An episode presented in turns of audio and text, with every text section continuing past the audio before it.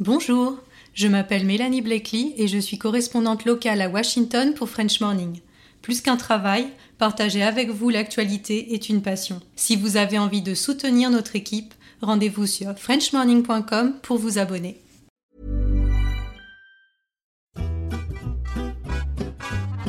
Fait maison. Fait maison. Fait maison. Fait maison. Fait maison. Fait maison.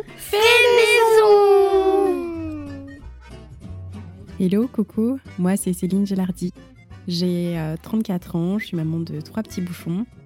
De métier, je suis infirmière puricultrice et je suis passionnée par deux choses, les bébés et la pâtisserie.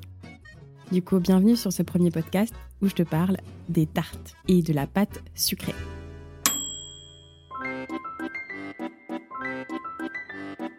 Tarte aux pommes. Tarte au mirabelle, Tarte bourdalou. tarte au chocolat, Tarte aux abricots. tarte piémontaise, Tarte au citron. tarte tatin, Tarte à la rhubarbe. C'est pas forcément de la tarte de faire sa pâte à tarte maison. Pourtant, c'est toujours un succès, les tartes. Chez vous aussi? Quand j'étais petite, j'avais la chance de manger tous les midis chez ma grand-mère. Et j'en ai mangé souvent de la tarte aux pommes ou un clafoutis aux pommes. Mon grand-père avait quelques vergers et donc j'en garde un sacré souvenir de cette part de tarte aux pommes avant de retourner à pied en haut de la colline dans mon école. Je sais aussi qu'un dimanche après-midi pluvieux, un plaid, un bon livre ou un jeu de société et une tasse de thé fumante avec une tartelette à la fraise ou une part de tarte aux pommes, ça réchauffe. Saupoudré avec un peu de cannelle si c'est ton plaisir. Pour les jeux de société à la maison, c'est Docteur Maboule ou un Kies. Avec des jeunes enfants, je manque pas de jeu. À chaque âge, son jeu. Assez parlé. Passons aux choses sérieuses. Car j'aime bien les sources fiables, les tutos de pros, les livres de pâtissiers, etc. J'aime bien apprendre directement les vraies techniques et avoir des indications précises. La dernière fois que j'ai fait une recette, une très belle photo Instagrammée d'un tiramisu, j'étais déçue. Car l'indication de mesure de la tasse de café n'était pas assez grande à la maison. Et du coup, j'ai eu un tiramisu bien sec. C'est plutôt dommage pour un tiramisu au café. J'ai passé en 2019 un CAP pâtissier pour être au clair avec ce savoir-faire et avoir de bonnes bases à vous transmettre. C'est ma mission de vie. Vous accompagner au fait maison. Alors démarrons. Ce podcast va faire de toi la reine ou le roi de la pâte sucrée bien ronde. Je vais t'indiquer comment étaler ta pâte et tu vas pouvoir reposer tes écouteurs à la fin du podcast et aller directement en cuisine la refaire. Il y a plusieurs pâtes différentes. Donc aujourd'hui, on va parler de la pâte sucrée, mais il en existe bien d'autres. Bien sûr, il existe euh, la pâte brisée, mais aussi la pâte feuilletée. La pâte feuilletée est assez longue et périlleuse à faire. C'est celle qui te permettra de rivaliser avec ton boulanger du coin. Tu pourras la prendre également dans ton supermarché favori en regardant les ingrédients. Il y a des pâtes feuilletées sans beurre, mais qu'avec de l'huile. non merci. La pâte feuilletée, c'est pour la tarte tatin aux pommes, la galette des rois, les chaussons pommes, les friands, les millefeuilles, c'est mon dessert préféré, ton flan pâtissier, tes ouragnées, etc. Mais on va pas voir le process aujourd'hui. Ensuite, la pâte la plus connue, c'est la pâte brisée. Et là, ce qui est sympa, c'est que tu vas pouvoir y mettre une petite touche perso avec un ingrédient de ton placard. Une cuillère de beurre de cacahuète, du beurre d'amande. Tu vas également pouvoir faire des quiches brocoli saumon, des quiches lorraine, des quiches aux asperges, etc. Il nous reste la pâte sucrée. Alors là, tu vas y pouvoir mettre du sucre. du sucre glace ou de la poudre d'amande, de la poudre de noisette, des zestes de citron, de la fève tonka. Aujourd'hui, on va voir un petit peu plus en détail la tarte bourdalou. À quoi ça ressemble? Comment c'est en bouche? Qu'est-ce que ça sent? Alors c'est une tarte avec une pâte, une pâte sucrée, du coup une pâte qui s'émiette assez facilement, qui est un petit peu croquante en bouche, avec au-dessus euh, une crème d'amande. Donc là on va un petit peu retrouver les saveurs de la, frangipane. Et puis il y aura euh, une poire, donc une poire euh, qui sera euh, découpée en fines tranches, qui sera bien fondante euh, en bouche. Et en fait, euh, l'explosion des trois saveurs, elle est vraiment délicieuse. Pourquoi je l'ai choisie? Parce que je trouve qu'elle est vraiment belle visuellement et que l'association de l'amande et, et, de la poire, ça me parle vraiment. c'est une poire que je peux faire toute l'année, que, que j'adore et que tout le monde adore. Et je suis contente de la partager avec vous. Et pour cette recette de pâte sucrée, il te faudra du sucre glace.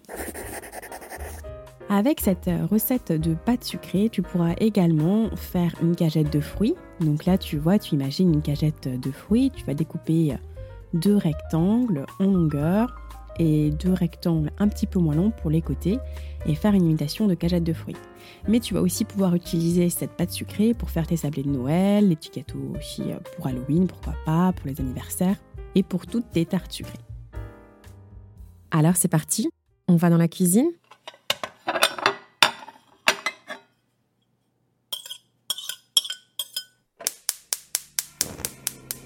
Une tarte bourdalou, c'est une pâte sucrée, une crème d'amande, des poires au sirop coupées en lamelles et un abricotage. Le matériel qu'il te faudra, c'est un cercle pâtissier de 24 cm. Si tu n'as pas, tu peux prendre ton moule à tarte favori, ça sera très bien. Cette recette, on va la réaliser par sablage. Alors qu'est-ce que c'est qu'un sablage ou un crémage? Quelle est vraiment la différence? Par sablage, on va tamiser la farine Faire un puits, ajouter le sel, le sucre glace, le beurre froid et mélanger du bout des doigts. On va refaire un puits et y mettre l'œuf et on va phraser pour faire une galette et non un rectangle. Car aujourd'hui, si tu veux faire une tarte bien ronde, c'est mieux de donner tout de suite d'emblée à ta pâte la forme que tu as envie d'avoir à la fin. Donc si tu veux avoir une pâte bien ronde, il va falloir que tu mettes au frais cette galette filmée au contact, au moins pendant une heure. Les grands pâtissiers comme euh, Philippe Conticini conseillent de la mettre 4 heures au moins. Si tu as un frigo avec des étagères en verre, je t'invite vraiment à mettre cette pâte directement sur euh, l'étagère en verre qui sera bien froide, elle refroidira plus vite. Si ton frigo est très rempli, pense à tourner un petit peu le bouton pour euh, abaisser la température du frigo, pour éviter qu'il euh, mette encore plus de temps à refroidir ta pâte. Enfin, évite de mettre la pâte dans la porte du frigo car c'est l'endroit où il fait le moins froid et où il y a plus de variations de température à force d'ouvrir et de fermer le frigo. Voilà pour la pâte sucrée. Alors, je te redis en détail les ingrédients qu'il te faudra. Il te faudra 200 g de farine tamisée, 100 g de sucre, 80 g de sucre glace, 40 g d'œuf. Donc l'œuf, tu le casses dans un petit bol, tu le fouettes avec une, fourchette ou un petit fouet pour que ça fasse 40 g et 2 g de sel. Le sel est vraiment hyper important. Si vous avez une balance précise, vous pouvez peser 2 grammes et sinon sachez que ça remplit à peu près la moitié d'une cuillère à café. Donc la quantité est vraiment très importante. Souvent on ne met pas assez de sel dans les recettes et du coup la coloration de la pâte n'est pas la même et n'oublions pas que le sel est aussi un exhausteur de goût. Donc très important à chaque fois de bien peser et d'être précise au niveau du sel. Après une heure au frigo, c'est bon, vous allez pouvoir abaisser votre pâte. Le but c'est d'avoir une hauteur de 2-3 mm et une pâte bien ronde, pas ovale, hein. bien ronde j'ai dit. Hein. Pour cela, j'utilise ma roule pâte. La roule pâte c'est une toile de cuisson qui adhère bien au plan de travail et qui va permettre en utilisant très peu de, farine, de l'étaler assez facilement.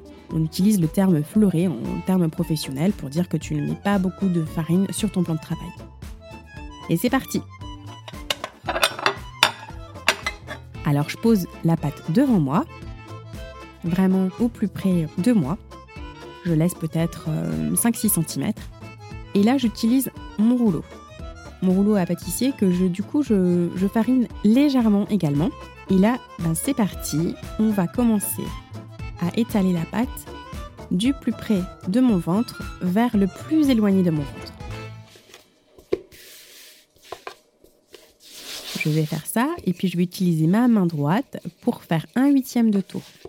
Je décale ainsi ma pâte qui tourne légèrement comme dans le sens des aiguilles d'une montre et je recommence à chaque fois. Je pars de mon ventre et j'étale vers l'extérieur. Je fais ça huit fois de suite. Et au huitième tour, je commence à avoir une pâte qui commence déjà un petit peu à être bien ronde. Je continue mes huitièmes de tour jusqu'à ce que j'obtienne une pâte bien ronde avec une hauteur de 2-3 mm d'épaisseur. Alors, si à cette étape-là, votre pâte est trop collante, vous pouvez rajouter un petit peu de farine au-dessus, mais en dessous aussi. Si elle commence à coller à votre plan de travail, c'est qu'il faut rajouter de la farine. Si malgré ça, vous n'y arrivez pas, c'est que votre pâte n'est pas assez froide. Dans ce cas-là, on la remet au frigo. A contrario, si votre pâte est trop dure, trop froide, vous allez avoir du mal à l'étaler. Et donc là, pas de stress, on va la laisser un petit peu reprendre en température, on va pas refaire autre chose. Et 5 minutes après, elle sera bien pour l'étaler. On n'est pas là pour forcer les ingrédients, pour les, pour les maltraiter. Si votre pâte est trop souple, on la remet au frigo. Si elle est trop dure, on la laisse se détendre 5 minutes et on y retourne.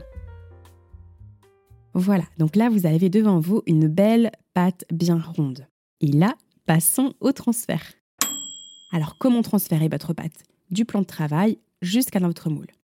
Vous allez prendre votre rouleau pâtissier et vous allez le passer en dessous de votre pâte afin de pouvoir, comme un levier, comme un bras, la transporter, la soulever pour l'amener dans le cercle.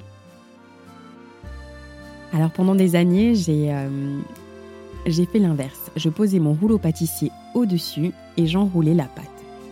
Non, du coup c'est en dessous. Je vous invite vraiment à essayer ce transfert. Ce sera vraiment plus facile. Ça y est, c'est bon Tu as pu transférer euh, ta pâte dans le cercle Alors place au fronçage. C'est tout simple. Tu vas utiliser ton pouce pour pousser la pâte vraiment sur ton plan de travail, au fond du cercle, pour créer un angle droit. Tu vas y aller doucement, sans appuyer trop fort, et tu vas tourner la tarte. Dans les sens des aiguilles d'une montre, tu vas faire tout le tour et foncer tout ton cercle. Ça y est, c'est bon Là, tu vas la replacer une heure au frigo, ou moins, le temps de faire la crème d'amande et de préparer tes poires.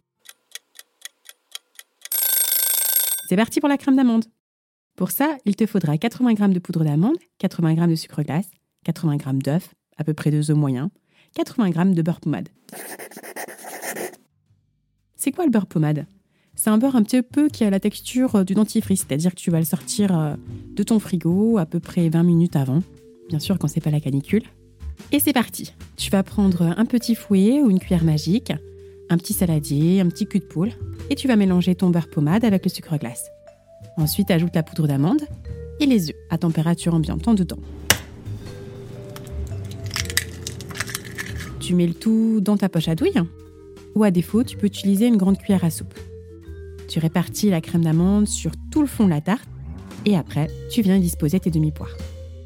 Les demi-poires, tu les coupes en fines tranches et là, tu vas les incliner. Alors, comment faire pour les incliner de façon jolie? Tu vas poser ta main, la paume de ta main, sur la poire entière et tu vas légèrement la pousser vers toi, de manière à ce que la tête de la poire soit le plus loin de toi. Et là, tout va s'incliner vers l'arrière de la poire, l'endroit qui est le moins joli. Et là, il te restera plus qu'à transférer à l'aide d'une spatule coudée ou d'un grand couteau, d'une spatule, ce que tu as qui est assez long et stable, pour pouvoir le mettre sur ta crème d'amande. 5 demi-poires suffiront. Ce sera très joli. Passons à la dernière étape. Il va falloir que tu déposes entre chaque poire des amandes effilées. Si tu aimes bien, bien sûr. C'est optionnel. Et ensuite, il va falloir abricoter à la sortie du four. Avant d'abricoter, tu vas pouvoir enfourner ta tarte, chaleur tournante si tu as, sinon cuisson par le bas, c'est très bien, à 170 degrés. Sache que les pâtissiers ne cuisent jamais leur tarte à 180, mais plutôt 170 et augmentent un petit peu le temps de cuisson. Tu vas pouvoir préparer de quoi abricoter ta tarte. Mais c'est quoi exactement abricoter? Abricoter, ça évite l'oxydation. C'est-à-dire que quand tu vas chez le pâtissier, ta tarte est toujours recouverte d'une fine couche brillante. C'est obligatoire, ça protège les fruits de l'oxydation. Cette petite couche, tu peux l'obtenir grâce à un nappage neutre qui s'achète euh, dans les magasins spécialisés ou sur Internet, mais tu peux aussi utiliser tout simplement de la confiture d'abricot que tu as dans ton frigo. Tu vas la passer au chinois afin d'enlever tous les petits pots qu'il peut y avoir, les petits résidus. Et là, une fois que tu as uniquement de la confiture d'abricot bien lisse, tu vas pouvoir la réchauffer un petit peu au micro-ondes. 10-15 secondes maximum, juste pour la rendre un petit peu plus fluide et facile à étaler avec le pinceau. Donc cette étape, l'abricotage, se fait vraiment à la sortie du four, après une demi-heure, une heure de refroidissement. Et c'est ce qui donne la petite touche finale et qui fait que ta tarte sera vraiment parfaite. Ça y est, t'as réalisé ta tarte? Et euh, tu veux m'envoyer la photo. Eh ben n'hésite pas, tu peux la mettre en story sur ton Instagram et me taguer ou me l'envoyer directement en message. Céline avec la petite barre du 8, Gélardi, je serais ravie de voir euh, le résultat en photo et également d'avoir ton avis. Qu'en a pensé ta famille? Qu'en as-tu pensé en bouche Voilà, voilà, nous arrivons à la fin du podcast. Où se trouve la recette de la tarte? Alors la recette, je vais vous orienter vers mon Instagram. C'est là où vous allez trouver un maximum euh, d'informations. Donc vous allez taper Céline sans accent avec la petite barre du 8, Gélardi, G-H-E-L-A-R-D-I. Et là, vous allez avoir euh, toutes euh, mes photos, mes recettes, les astuces. N'hésitez pas à aller faire un tour et à vous abonner. J'espère que ce podcast sur la tarte bourdalou et la pâte sucrée qui vous aura donné envie d'aller en cuisine J'attends vraiment de voir vos réalisations. J'ai hâte de découvrir à quoi ressemble votre tarte bourdalou. Et euh, surtout, n'hésite pas à envoyer ce podcast à le conseiller à une cuisinière, une pâtissière en herbe ou une maman débordée, à un papa gourmand ou gourmet, à une copine qui est souvent dans les transports en commun ou en voiture, ou tout simplement à quelqu'un qui a besoin de décompresser. Bref, partage-le autour de toi. Délicieusement, Céline. Cet épisode a été écrit et interprété par Céline Gellardi. Mixage et habillage par Alice Krief. Conception et production par Anne-Fleur Andrely.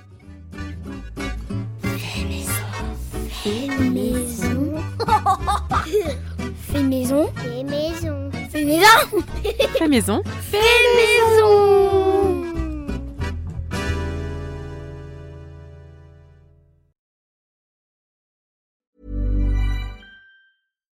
Botox Cosmetic, out of botulinum toxin A, FDA approved for over 20 years. So, talk to your specialist to see if Botox Cosmetic is right for you. For full prescribing information, including boxed warning, visit BotoxCosmetic.com or call 877-351-0300. Remember to ask for Botox Cosmetic by name. To see for yourself and learn more, visit BotoxCosmetic.com. That's BotoxCosmetic.com. Salut, c'est Alexis Buisson, je suis journaliste correspondant à New York pour plusieurs médias français et je travaille au sein de la rédaction de French Morning depuis 2007. À French Morning, j'aime vous raconter des histoires qui vont vous faire parler et réfléchir. Ces derniers mois, j'ai écrit sur les difficultés que rencontrent les migrants africains francophones à New York, la redécouverte par les Américains du compositeur français oublié Joseph Bologne ou encore l'avenir du français dans les universités américaines. Si vous souhaitez mon travail ainsi que celui de mes collègues, rendez-vous sur frenchmorning.com pour vous abonner.